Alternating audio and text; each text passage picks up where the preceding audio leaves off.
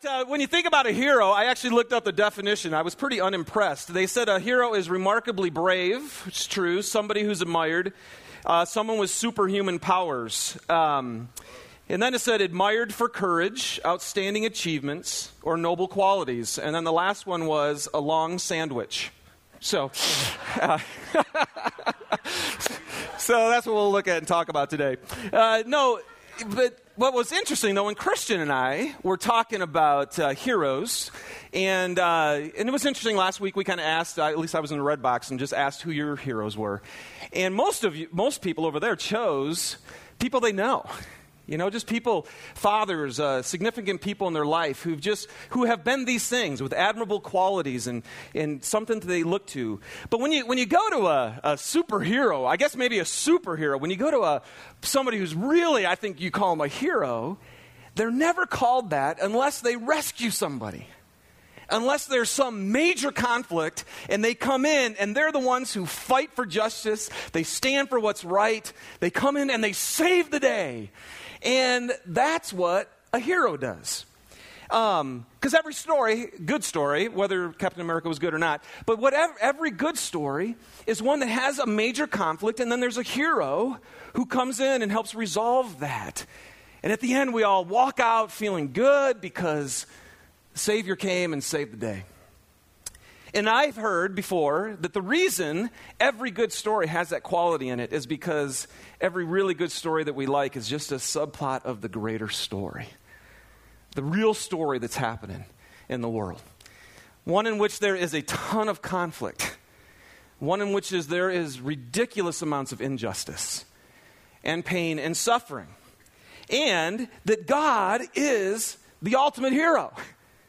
And really, he's always working to rescue, he's always working to redeem and to restore things. But what's really crazy, you guys, is when you open up the Bible, what you find is you'll see this God who is working to bring things back. Even Jesus, when he came, he said, I'm coming to bring in the kingdom of God. So there's this other kingdom in the world. We talked about a couple of weeks ago when I shared this hot dog bun thing. There's this kingdom of the world where people live for themselves and they get caught up in this little world. It's just the essence of sin and it just messes up everything. And Jesus said, I'm going to usher in something completely different. I'm going to come as the Savior of this world and I'm going to bring that to you. But what's wild is when you open up the Bible, God is constantly working to restore, redeem, to save, but He always uses a person. He uses a person. And the series that we're doing, we're calling it the unlikely hero. Because that's the other great part about the Bible is when God wants to use a hero, man, it's never anybody who you'd think would actually be the hero. So that should be good news to all of us, right? That it doesn't matter at all who you are. God is working, He's using people. And I just want to tell you here's, I, I believe this, and for the next five weeks, we're going to kind of be looking at the life of Moses, who's Captain Israel, I guess you could say, and look at his life and see. Was that bad? Okay, I heard some moans. I'm sorry, you know. But uh, we're going to be looking at his life to see what happens when God can enter into a person's, normal person's life and make them into a hero. And I, what I want to tell you today, I believe this with all my heart. I was sitting there thinking about this last night or uh, yesterday. There's not one of you sitting in this room. There is not one of you sitting in this room that God does not want to enlist to be a hero. And I, I, hopefully, maybe when we get done today, you'll see why. that your life really matters who you are and what God wants to do to you. He wants to use you to help rescue somebody, to literally help save somebody. He wants to use you to stand up against justice for another person. He wants you to live your life for the benefit of others.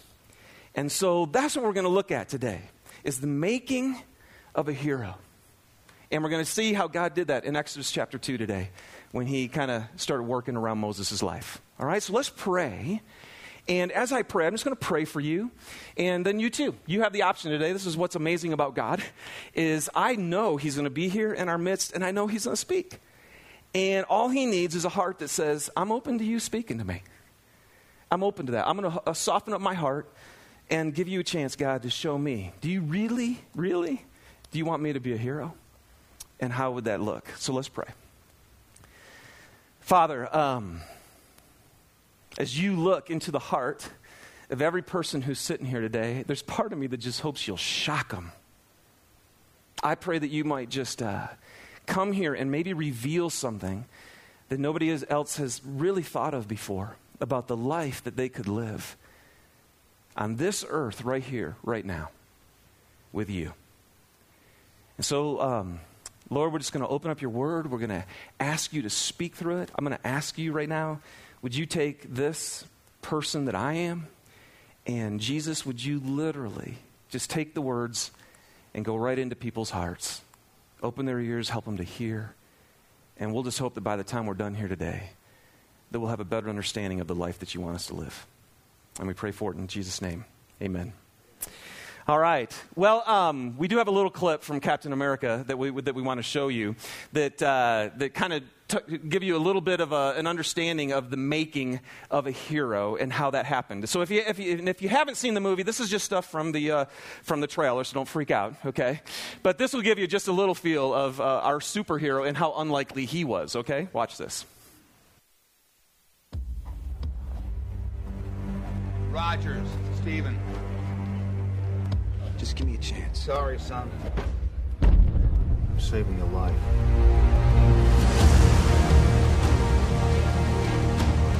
General Patton has said that wars are fought with weapons, but they are won by men. You just don't know when to give up, do you? I could do this all day. Our goal is to create the greatest army in history. I should be going with you. Look, I know you don't think I can do this. This isn't a back alley, Steve. It's war. Every army begins with one man. Five tries in five different cities. I can offer you a chance. He will be the first in a new breed of super soldiers. Why me? Because the weak man knows the value of strength, knows the value of power. That wasn't so bad. That was penicillin. We are going to win this war because we have the best men. Now, Mr. Stark. Nay, personally escort Adolf Hitler to the gates of hell.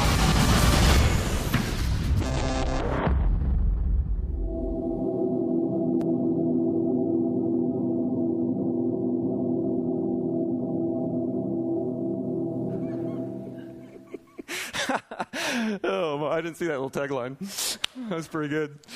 And just like that, you guys, this little dude, this scrawny little person who can't even get into the armed forces, is made into this superhero by just coming into this little, uh, you know, what cubicle thing, closing the door, and having all the. I mean, it's awesome. Within 30 seconds, your life can be completely transformed. That's what I'm going to share with you today. 30 sweet minutes here, and you'll be a completely different person. No. All right. But here's what I want to tell you. That dude walked in there. There was no way. He had nothing in himself to be able to be any type of great hero within the armed forces. And what you find in Scripture, you guys, is this no one ever made themselves a hero. In the Bible, nobody ever made themselves a hero. And that's a really, really great point. There are no self made heroes. Every true hero in the Bible partnered with the true hero, God, who's always working. The people that joined him in that, they were always made by God. God is the one who always made people the heroes. And they were spiritually really scrawny. Their character was messed up. They did not have what it took to be a hero. And God comes in and does it anyway. Now, when God moves and does something in your life that you can't do, do you guys know what that's called? It's called grace. It's a New Testament term because we're saved by grace, right? We're saved by this work that God does in your life that you can't do for yourself. You can't save yourself. In fact, just throw that out there again here today. There is no way that any person can bring themselves up to a standard to appease God. It just can't happen. So, God comes in and He does something for you that you couldn't do, and it's awesome. But what, uh, what grace is, you guys, grace is any time that God moves into someone's life and enables them to do something they couldn't do. And you find God doing that all the time. And that's what I want to look at. I want to show you in Moses' life how God was unbelievably full of grace and how we worked in his life in ways that Moses could, could never have done himself. And what I'm hoping might happen as we do this is this maybe, and what, what we've been praying for for this day, is that maybe God would open up your eyes to see how He actually has been pouring grace all around you and within you so that you could join Him in what He's doing to save the world. So as I'm talking through this, guys, please don't forget God loves the world. That's why he sent Christ. And it's why Christ came was so that he could literally live within us now to help partner with him. And I just think God's grace has been all around us. And that's what I'm going to try to show you today. So let me give just a little bit of context if you've never been uh, in the Old Testament in the book of Exodus. If you read chapter 1, what you're going to find is that, uh, that the Israelites have actually been in Egypt for a really long time hundreds of years actually. They got, they got there, you know, through Joseph. It's an Old Testament story where Joseph came in and he rose up into power, and then all of his brothers came, all the Israelite clan came eventually, and they settled there. And then God had great favor on them. It says they multiplied, they became this huge nation, and they had favor from the king. And then that king died. And eventually a king rose up who had no idea who Joseph was and he started to have major anxiety about this nation that was growing up and becoming so large and powerful. So he made a decree. First thing he did is he actually put major oppression on the people hardcore slavery, making them work hard, just trying to totally crush their spirits. And then he was still freaking out because they kept growing and growing and growing. So he made a decree that was said, here's what we're going to do. I'm asking all the midwives that when a baby boy is born, if a girl is born, you can keep her alive. If a boy is born, you toss him into the river. And he wants to kill all of the babies. All right? So that's, that's kind of his plan. Very ridiculous, sick plan. And what happens is, in uh, Exodus chapter 2, we find that this baby is born. And here's where Moses comes on the scene. Look at here. Here we go. A man of the house of Levi married a Levite woman, and she became pregnant and gave birth to a son. And when she saw that he was a fine child, she hid. That sounds southern, doesn't it? He was a fine child.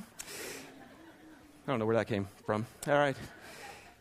She hid him for three months. But when she could hide him no longer, she got a papyrus basket for him coated it with tar and pitch, and then she placed the child in it, put it among the reeds along the bank of the Nile, and his sister stood at a distance to see what would happen to him. Then Pharaoh's daughter went down to the Nile to bathe, and her attendants were walking along the riverbank. And she saw the basket among the reeds and sent her slave girl to get it. She opened it, saw the baby, and he was crying, and she felt sorry for him. This is one of the Hebrew babies, she said. And then his sister asked Pharaoh's daughter, Shall I go and get one of the Hebrew women to nurse the baby for you? Yes, go, she answered. And the girl went and got the baby's mother. Pharaoh's daughter said to her, Take this baby and nurse him for me, and I will pay you. So the woman took the baby, nursed him, and when the child grew older, she took him to Pharaoh's daughter, and he became her son. She named him Moses, saying, I drew him out of the water. All right. So here's the first point I want to make to you, which you'll find all over in Scripture, and I'm hoping you'll see it in your life. And here it is God's grace is working behind the scenes. God's grace is working behind the scenes. God is always doing things in and around our lives that we have no control over, that He's working to create heroes within us. So in Moses, first of all, he has a mother who would do anything to save his life who's creative and comes up with this plan to put him in the basket and put him down the river. And then Pharaoh's daughter just coincidentally came to the river at that time. Now, I'm going to tell you, one of the coolest things is as soon as you start to walk with God, you're going to see all these coincidences happening. I mean, seriously, I, you will open up your eyes and be like, oh my goodness, I can't believe all these coincidences. And then you'll finally realize there are no coincidences. There aren't. So, and then she has compassion on him. I mean, seriously, what if she was just caught up in her father, the Pharaoh's, you know, anger towards the Israelites? She could have saw the, this a Hebrew baby drowned him. But no, she had compassion on him. And then he ends up actually living in the house of Pharaoh. I mean, that's pretty crazy. Now, what you have to realize is how much did Moses have to do with what just happened? Nothing. Absolutely nothing. There were just circumstances that happened around his life. And what you'll see is that God's grace, undeserved favor, is working all around us all the time for his purposes. And I just got to tell you, I love the irony of this story that Pharaoh's very decree to have boy, baby boys killed is what put the eventual deliverer into his own house. Isn't that crazy? I mean, that's just, it's just awesome. And I just want to say right there, you guys, God is always working in and through the circumstances of our life, and He's always working in and through the circumstances of this world. And here's the deal you can't see it. Nobody in that moment had any idea what God was up to. They're just trying to save a baby. And this woman who has compassion, it's a baby, you know, give me a baby. Some of you guys have that baby itch, right? You just, just gotta, it's a baby. That's all that's going on in here. And God behind the scenes is going, this guy's wicked plan to destroy, I'm gonna use. And in this world, in the ridiculous, horrific things that we see in your own lives and the stuff that we go through, God is at work to redeem and to rescue. Now, the other thing that's really interesting is here is even for the Israelites, God was working behind the scenes for the Israelites. The fact that they were led from Canaan, which is going to be their promised land, into Egypt is very likely the very thing that helped them to form into a large nation. Because where Canaan was, you had Egypt over here, and you had Canaan, the strip of land, and then you had all these powerful empires in the north. And so there was this pathway right through Canaan that they would go through all the time. And one person that I was reading when I was studying this week said if they had tried to grow into a large army, they would have been in constant conflict all the time. So here's God in his providence again, even moving the Israelites into Egypt, giving them favor through Joseph so that they could grow and form into a mighty nation. But now here's the thing you know about the Israelites too. Here's where God works again in his providence. Is all you know the Israelites, there's no way they wanted to leave there. This is good. This is great. We got it going. We got a safety. The Pharaoh likes us. Everything's great. But God's eternal plan was to move them back into Canaan. So this guy comes up with this plan, puts major oppression on his people, and then what happens? The Israelites are like, hey, we want out of here. God's like, perfect. Perfect timing. You're ready now to move where I want to take you. See, God is so far beyond our ability to comprehend, working through every situation and every circumstance to get us where He wants us to be. Now, Romans 8 28. And if, you're, if you've been a Christian at all, you're like, you know, it's one of those verses that gets said so much that sometimes you just lose the significance of it. But all you have to do is be going through a really, really tough, confusing time. And the verse you'll hold on to is Romans 8 28. That's why it's so popular. And here's what it says We know that in all things, God works for the good of those who love him and who've been called according to his purposes. We know that in all things, God works for the good of those who love him and are called according to his purposes. You guys, God's grace is at work behind the scenes to do things that we can't imagine. He's working in your life right now. A couple other verses you can throw up on the screen that are just that I just you know I don't have time to unpack them, but I just want to put them up here. Ephesians 1:11 says, "In Him we were in Christ we were chosen, having been predestined according to the plan of Him who works out everything in conformity with the purpose of His will." God will work in everything for the purpose of His will. Acts 17, 26 and 27. Paul here, he's, he's, he's, uh, he's declaring, he's teaching, he's trying to help people understand what God's doing. And he says, God determined the times set for them, the exact places where they should live. God did this so that men would seek him and perhaps reach out for him and find him, though he is not far from each one of us. Yes, this is what's hitting me. Your circumstances right now, in them, He's using to help create you into a hero, and the circumstances of your life are exactly where God wants you to be to be a hero.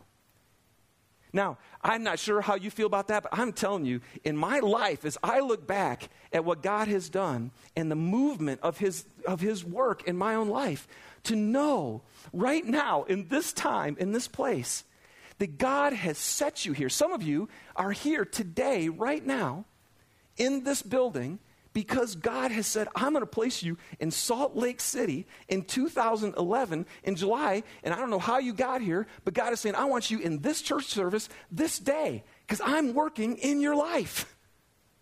And I know for Susie and I, like when I read that passage, you guys, I realize that God has worked in amazing circumstances. I believe with all of my heart that I'm supposed to be living in Sugar House, in Salt Lake City, in 2011 on this day. And God is working in my life and in my circumstances all around me.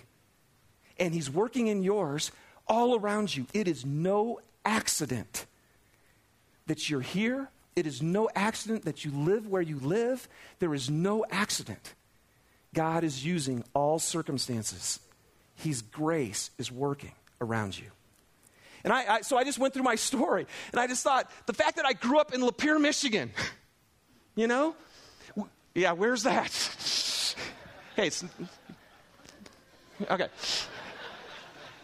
It's in the middle of nowhere. No, it's, it's it, but I grew to grow up in Lapeer, Michigan, in the family that I did, ending up in a United Methodist church where one day I'm just going to a service just like you guys are, and a guy comes and speaks the message of the truth of God's love for me through Christ and heard the invitation to receive forgiveness from God so that I could join into relationship with him. And I've shared this story so many times, but I'm just I'm just an 11-year-old kid going to church, not liking it. And I'm in the service and God grabs my heart. And that was his grace. I wasn't looking for him. I didn't want God. He'd mess everything up. Isn't that how some of you feel? If I get God, he's going to mess everything up. But when he comes by his grace and he starts, I mean, it's just amazing. The circumstances were perfect for me in there. And then I majored in education. I want to teach high school and coach football. And then my brother in law tells me about this church that he says, I think you should think about doing youth ministry. I'm like, that's weird. And then another guy comes up to me who leads that department at our college and he says, Hey, Dave, there's a guy who's coming to interview a guy for a youth ministry position. I gave him your name. I'm like, Okay. I go, I guess that'll be a good, you know, interview experience. And it just happens to be the guy that my brother in law was telling me about. I sit down for the interview and he tells me where he's from, and I'm like, Are you kidding me? It was just a coincidence, by the way. It wasn't, man. I ended up in Carrollton, Ohio. Now, that's where you should say, where? How my face got on an Ohio driver's license, I'll never know. That is the grace of God, too. Um, but I, am in Carrollton, Ohio, and this guy has this great. I'm, I'm 22 years old, majored in social studies. And he says, Hey, I'd like you to speak every month. I'm like, Are you kidding me? The poor church, you know. But he gives me this opportunity to speak. And then he says, and I don't want just a youth group for our church. He goes, I want to put something for the whole community. So we developed this youth center right down by the high school so that all kids who have no interaction at all with church could come and hear about the love and the grace of God. Well, then my brother just happens to be working with a guy in Detroit who wants to start a church and he needs a youth pastor. And so, you know, I just happened to come up there and meet him. And I don't know, and then in 10 minutes, his story is as soon as I met Dave, I'm like, this needs, he's the guy. And next you know, I'm, and just by the way, right at that time, I knew I had hit a wall. And I just didn't know what to do. So I'm starting to look around, and then boom, I get an invitation to go up and be part of a team to plant a church in Detroit. And what's wild is they want to plant a church for people who don't go to church. And I'm like, that's like my youth program that I just did for three years. It was just a coincidence, though, that what I did for three years. And so then I get in there. They already have two teachers. The church is going in a month. And Steve looks at me and he says, Hey, I want you to speak. I'm like, Are you okay? All right. So again, this opportunity comes and things just keep happening like that. And then I go to California to work on my master's, you know, to get really smart, to be really good teacher, right? And I go out there in California and all God does is just dig a hole, throw me in and cover me over with dirt. Yeah, it's not funny. How many of you have had God do that to you? That ain't funny. And seriously, it had nothing to do with seminary. God just looked at me for a year and a half and he said, Dude, you love other things more than me. And so I'm going to take all those things away. I mean, just crazy to me. That's what I met Sue's. And that's an amazing story. I can't even get into all the circumstances that happened to get us together. Living in Southern Cal, she's in Montana. We meet in New Mexico. I mean, come on. It's nuts. And then all of a sudden, this dude who played football for the University of Utah gets drafted by the Lions, poor guy, and uh, ends up coming to our church. And he hears the gospel and he gives his life to Christ. Walks into our church and says, Salt Lake needs a church like this. He and Rebecca just happened to be listening to me speak one day, gets in the car and says, I'm going to ask Dave Nelson. She goes, I'm thinking the same thing. You guys know the story. Next thing you know, you know, we packed up our bags and moved to Beverly Hills you know? Now, I mean, we're in, so here we are in Salt Lake City. And, and, and, and all of this stuff, you guys, see, what's wild was I never asked to teach. I never wanted to be in ministry. Ministers are weird. There's males, females, and pastors, right? It's just this weird deal. I'm like, no. I, I just feel like my whole existence has been God's grace working in the circumstances of my life. And I just want to ask you this morning do you see what he's been doing? Do you see who he's connected you with? Do you realize he loves you? He's calling you to himself. Your life matters eternally. You're supposed to be a hero. Every one of you are. And he's doing stuff all around you and in you and moving and connecting and just calling you so you can be a hero. And it's all His grace. And I just want to encourage you to open your eyes and see what He's doing. Because God's grace is working behind the scenes of your life to make you the hero that you're meant to be. All right? That's the first thing. Here's the second point God's grace is working in our hearts. God's grace is working in our hearts. Now, when you hear the word heart, it, what I'm talking about, the Bible, when the Bible uses the word heart, it's the very core of who you are, okay? It's the inner being, as we're going to see here in just a second.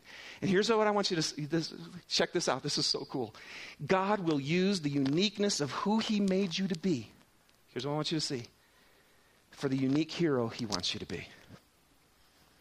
God is going to be, He's going to use the uniqueness of who He's made you to be so that you can be the unique hero that He wants you to be. How'd this happen? Let's look in, uh, back to Exodus 2, verse 11. One day, after Moses had grown up, he went out to where his own people were, and they watched him, and he watched them at their hard labor. He saw an Egyptian beating a Hebrew, one of his own people. Glancing this way and that, and seeing no one, he killed the Egyptian and hid him in the sand. The next day, he went out and saw two Hebrews fighting. So he asked the one in the wrong, and he said, Why are you hitting your fellow Hebrew? And the man said, Who made you ruler and judge over us? Are you thinking of killing me as you killed the Egyptian? Then Moses was afraid, and he thought, What I did must have become known. When Pharaoh heard of this, he tried to kill Moses, but Moses fled, with, fled from Pharaoh, and he went to live in Midian, where he sat down by a well. Now, a priest of Midian had seven daughters, and they came to draw water and fill the, thought, fill the troughs to water their father's flock. Some shepherds came along, and they drove them away. But Moses got up, and he came to their rescue, and he watered their flock. And when the girls returned to Reuel their father, he asked them, Why have you returned so early today? Oh, I'm actually going to stop right there. So, here's when I read the story this time, and this was a really cool new insight for me. What do you see in Moses naturally? In this story, what do you see within Moses? Anger? Is it righteous anger? Hello? Okay. What do you see in, in Moses? Did you guys see anything? What's that? I'm sorry? Yeah, yeah, he felt a lot of grief for doing that and fear. Okay? Okay, so here's what it is though. Look at what Moses is doing naturally. He looks out some dude's pummeling his people. And what's he do? Oh man, I'm not going in there. No, he rises up and he goes in and he rescues the dude. Now, a little radically, but he rescues the guy. He walks in the next day and he sees another guy in the wrong, pummeling another guy. And what does he do? He steps into the situation. He flees to Midian, and here's seven daughters trying to do some water, and these guys come in and they shoo him away. What does Moses do? He comes in.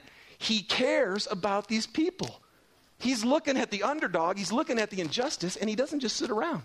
He actually does something. So naturally, Moses has this thing that rises up within him who says, I can't just sit here. I got to do something when I see injustice. Now, what did he end up doing? Moses ended up being the deliverer that God used for his whole people. And I saw this in the story, and I'm like, oh my goodness, look at this, you guys. Who Moses was naturally, God came in and redeemed and restored and used supernaturally. You guys catching that? This is really fun. Here's what I want you to see God's grace has worked in creating your heart naturally. He's worked in creating your heart naturally. Let me, let me just ask you this. How many of you chose your personality? I mean, anybody do that? You know, when you're in your womb, you're like, man, I'd really like to be fun, you know, have a great personality and, you know, just be, you know, really cool. You know, you didn't have any choice. You are who you are. And how many of you have looked at your personality and just went, God, I hate that. Why did I get this one? I mean, I think every one of us at some point struggles with who you are. And the point is, God's grace, this undeserved work of God, just made you who you are. And you had no say in it, just like Moses. Psalm 139, 13 and 14. Great passage says this. David, the psalm, the king, says, God, you created my inmost being. See, not just physically. Yeah, you got that too. You had no say, right? In your physical presence. You had no say in your inmost being. Your DNA is set. And I love the fact that these guys didn't know DNA, but he knew this God, who I am at my core, you have created. You knit me together in my mother's womb. I praise you because I'm fearfully and wonderfully made. Your works are wonderful. I know that full well. And see, so there's something naturally that God just put in Moses by his own grace. And what's really interesting, you guys, you see this lots in the scripture. Just two other examples. One, in the New Testament, you've got Peter, right? And Peter is just this rash, loudmouth guy who's always sticking his foot in his mouth. He's always just going ahead of where he really shouldn't go. But he's just, I just would love to meet this guy. I, I don't know how you picture Peter, but man, he's just this big, burly, never shaves, hair unkept, kind of guy. That's who he was naturally. What'd he end up being? The very rock, the very foundation for the church. He was the guy who, when the person, when Jesus rose from the dead and came back and, and empowered them now with his spirit, who was it who got out front and led? That crazy fisherman who naturally just had that. And then God restores it and redeems it and uses it. And then you've got Paul, who, who was Saul. And what do you know about Saul? That dude was zealous for God. He was the one who was killing all the Christians because they got to be wrong. Because this is how it is, and I've been trained, and I know stuff. And he was intellectual and deep, and he studied deeply, and he got all that. And then when he ran into Jesus, his life was radically changed. And yet, who he had been naturally, God restored and redeemed, and now he took his amazing intellect and his unbelievable zeal, and he lived it out for Christ. So here's my question for you Who are you? What's your personality?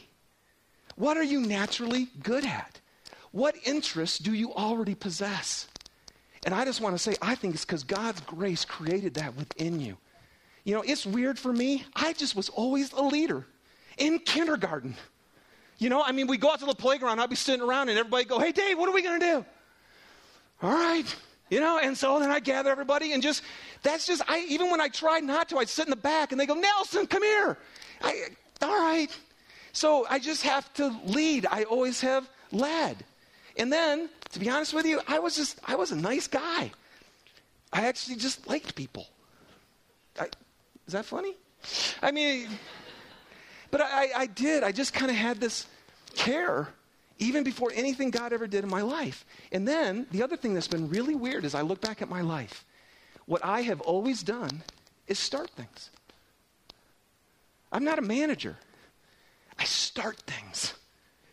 And when I look back at that, so when the invitation came to start a church, it was like, oh, leader, care about people, start things. That could be God. So who are you? How are you wired?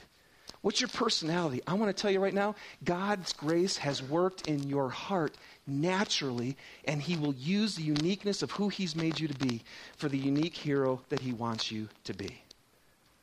But here's what's crazy some of you are already doing that. Naturally, you're, you're being who you are, and you're doing some cool stuff in the world. And that's very, that's awesome. But I want to tell you, God wants to do something supernaturally in you and through you. God wants to use you for his eternal purposes for people's lives to be reconnected to God. And there is a lot of natural good things that can happen, but it takes his spirit to supernaturally use you for his ultimate purposes. And that leads me to the second thing is God's grace has worked in your heart spiritually. So God's working in your heart naturally, but he's also working in your heart spiritually. Romans 12, 6 says this. So when you become a follower of Christ, now let's if you're a Christian here today, okay, you need to hear this. Romans 12, 6 says, when you received God, Christ, into your life, the Holy Spirit now lives inside you, and every single one of you now have been given a gift. Romans 12, 6 says, We have different gifts according to the grace given to us. Okay? So there's that grace thing again. You didn't, so again, you don't get to sign up and say, Hey, I really like that tongues thing. That looks cool. You know? Hey, could I do the miracles and the healing? Because then people would really, you know, yeah, oh man, you gave me service? Bummer. You know, but you have no say. It's by his grace. 1 Corinthians 12 11 says, All these are the work of one and the same Spirit, and he gives them to each one just as he determines. Just as he determines. God's grace is at work in your heart spiritually. And every one of you has a gift given for the unique hero he wants you to be. Now, he's working in you, and I just want to say here's what I just need to say. Um, you guys, if you're a disciple of Christ, Jesus makes this really clear. Someday, there's these parables that Jesus gave about talents. And I think it has to do with finances. I think it has to do with the financial gifts that he gives to you and how you use those for him. But there's no question it all also has to do with the gifts that he's given you so that he could work through you, so that he could use you to partner with him for the world. And I just want to say, you are critical. You, in your personality, in your circumstance, you live where you live, you work where you live, you are the person you are. So that God could come in and work in you so that He could use you uniquely for His purposes. And if, and if K2 is your church, can I just tell you? I, I know, I just, you are critical to the life of this church. Every single one of you. And you may not feel that, but I'm telling you, you are. Just read the scripture and you'll find out. You are a piece of the body of K2, the church. And it's only as each part does its work. That's how like this that's why this body's working, right? Because every part of it is connected to its life and it's doing what it was created to, to do. And I just want to encourage you, man. You, someday, when we all do stand before Him, you're going to want to be able to stand before Him and just go, God, thanks for the grace of giving me this gift that I got to use for you, and I can't believe that you used me. the word I use all the time, you guys, is I can't believe the privilege it is to have God want me to join with Him, to be a hero to be involved in the saving and the rescuing of people's lives. Seriously. Okay, can I really, t- seriously, every one of you who's a follower of Jesus, do you want anything else? Do you want to be involved in anything else? And here's the cool part you had no say in what you bring to the game, naturally or spiritually. It's all God's grace. But now, what He needs is people who will say, Take me. I'm yours. Use me, God. And some of your gifts freak you out. Some of you are discovering in them, and you literally want other ones. But God is working in you. And here's how you know what a spiritual gift is when you exercise it, other people are blessed. When you use it, the people around you will say, Thank you. That's how you find it. And I'm telling you, start using it. Start trying things. Be around people who are spiritually mature who can help you discern what you're good at and what God has gifted you at. Because you are. Because God loves the world and He needs heroes. And here's the last thing is God's grace, though, is working in your heart's character. See, Moses had the passion, man. He had the heart. What he didn't have was the character. he, and here's what's wild. So here's this man, there's something wrong. I'm going to go do something about it. Like, kill people, right?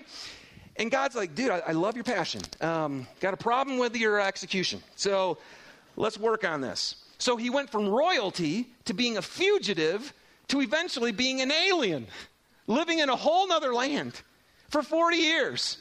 He went from taking things into his own hands into complete submission to God's hands. Can I say that again? Moses went, I got to read it again. Moses went from taking things into his own hands to completely submitting himself into God's hands. There's only one hero and it's God. And all human heroes are simply the ones that are broken from themselves. Blessed are the poor in spirit. Remember that one you guys? Poor in spirit. It's not about me anymore. No more hot dog buns. God, I can't wait to unpack that message with you guys because every day, every day now, I feel like God's just showing me when I live for me and when I'm actually walking with Him. And what God needs are people who are going to stop living for themselves and literally just live for him by faith. And here's what's cool is he'll take anybody. You know what's wild, you guys? Is in Numbers chapter 12 verse 3, it says this is way later, you know, 3 books later in the Old Testament after he's been leading. It says Moses was a very humble man. More humble than anyone else on the face of the earth. He wasn't humble when he was taking those guys down. But God is going to work in your character to get you to a place in the essence, I think, of Christ. In Philippians 2, the essence of Christ. And it tells us to have the same attitude. Was that he never, ever, ever did anything for himself. But whatever the Father told him to do, he did. And he's the only one who's done that perfectly. And because he executed that attitude of complete humility, he saved the world. And so, what God's going to do now is take your heart, your natural heart, your spiritual gifts, and now He's going to work on your character. That's the one I don't like. I'll be honest with you, man. I, I, made a really interesting decision when I was in California during that really dark time. I had these four prayers I prayed all the time. God, would you give me your vision, not mine? Give me your vision. And by the way, the whole dream for this church happened in that pit. Give me your dream, your vision. Help me to learn what I need to learn. And then I prayed this third one. I said, Give me the character to handle the vision. Oh, don't pray that. Unless you mean it. But I'm serious, though. You don't want a vision that you don't have the character to be able to handle. And still to this day, I know God's still working. That's what He did this summer for me. He's still working on my character to be able to be the man He's called me to be. And just remember this suffering produces perseverance, and perseverance gives character. It's the testing of your faith that, that, develops perseverance. And perseverance must finish its work, so you'll be mature and complete and lack nothing. A true hero, the ones that God can use to help redeem and rescue and save, are the people who have no personal agenda, who've packed away their hot dog buns and said, I'm not going to live to be happy and demand God to make me that way. I am going to live for Him. And you guys, Christ died so that you would no longer live for yourself, but for Him. Because He's rabid about redeeming this world and loving people back to Himself. And He could use Moses, and we're going to see how He did it as we go through these next few weeks, and He could use you. So here's how we're going to close today as the band comes up. Is we're going to take communion today. And the reason we're going to take communion is because you need to be reminded today, right now, the reason, again, the reason that Jesus Christ died. So he's, you know, he took all of his disciples and he's sitting around them and he looks at them and he says, Now, guys, here's my here's this bread, and this symbolizes my body. And I want to tell you right now, this body of mine is broken for you. I'm giving myself completely for you. Take and eat. Take and get that inside you where you now know, holy smokes, God loves me. Because I am a screwball. And he loves me enough to give his whole body for me. Yes. Remember that today. Okay? But why did he give his body and why do you ingest it? So you can now know Christ is living inside you. That one who never lives for himself but always does whatever God says, that hero is inside you creating you, using you, wanting you to be a hero. So when you take the bread and you put it in, just go, God, please live that life out of me now. and then the blood, he goes, Now here's the cup, and I'm going to shed my blood for you because I'm going to forgive you totally for all your screw ups. Totally, completely everything. So if you're sitting here today and you go, Oh, there's no way I could be a hero, look at me. Do you guys know what I did last night? I am so stuck in this pattern. And you're still getting beat up. Jesus communion today is to remind you, dude, I've forgiven you. Man, take and remember, because he knew you'd forget. Get caught up in self flagellation. Woe is me. I'm horrible. No, you're a child of God and he loves you. And he wants you to be a hero. And you can walk out of here today and say, man, what have I been living for? What have I been living for? So as they come and as the band leads, go ahead and take, take communion. It'll be passed for you and enjoy this time and just get to a place here right now, you guys, where we'd say, God, take me and use me. Take me and use me. Make me a hero.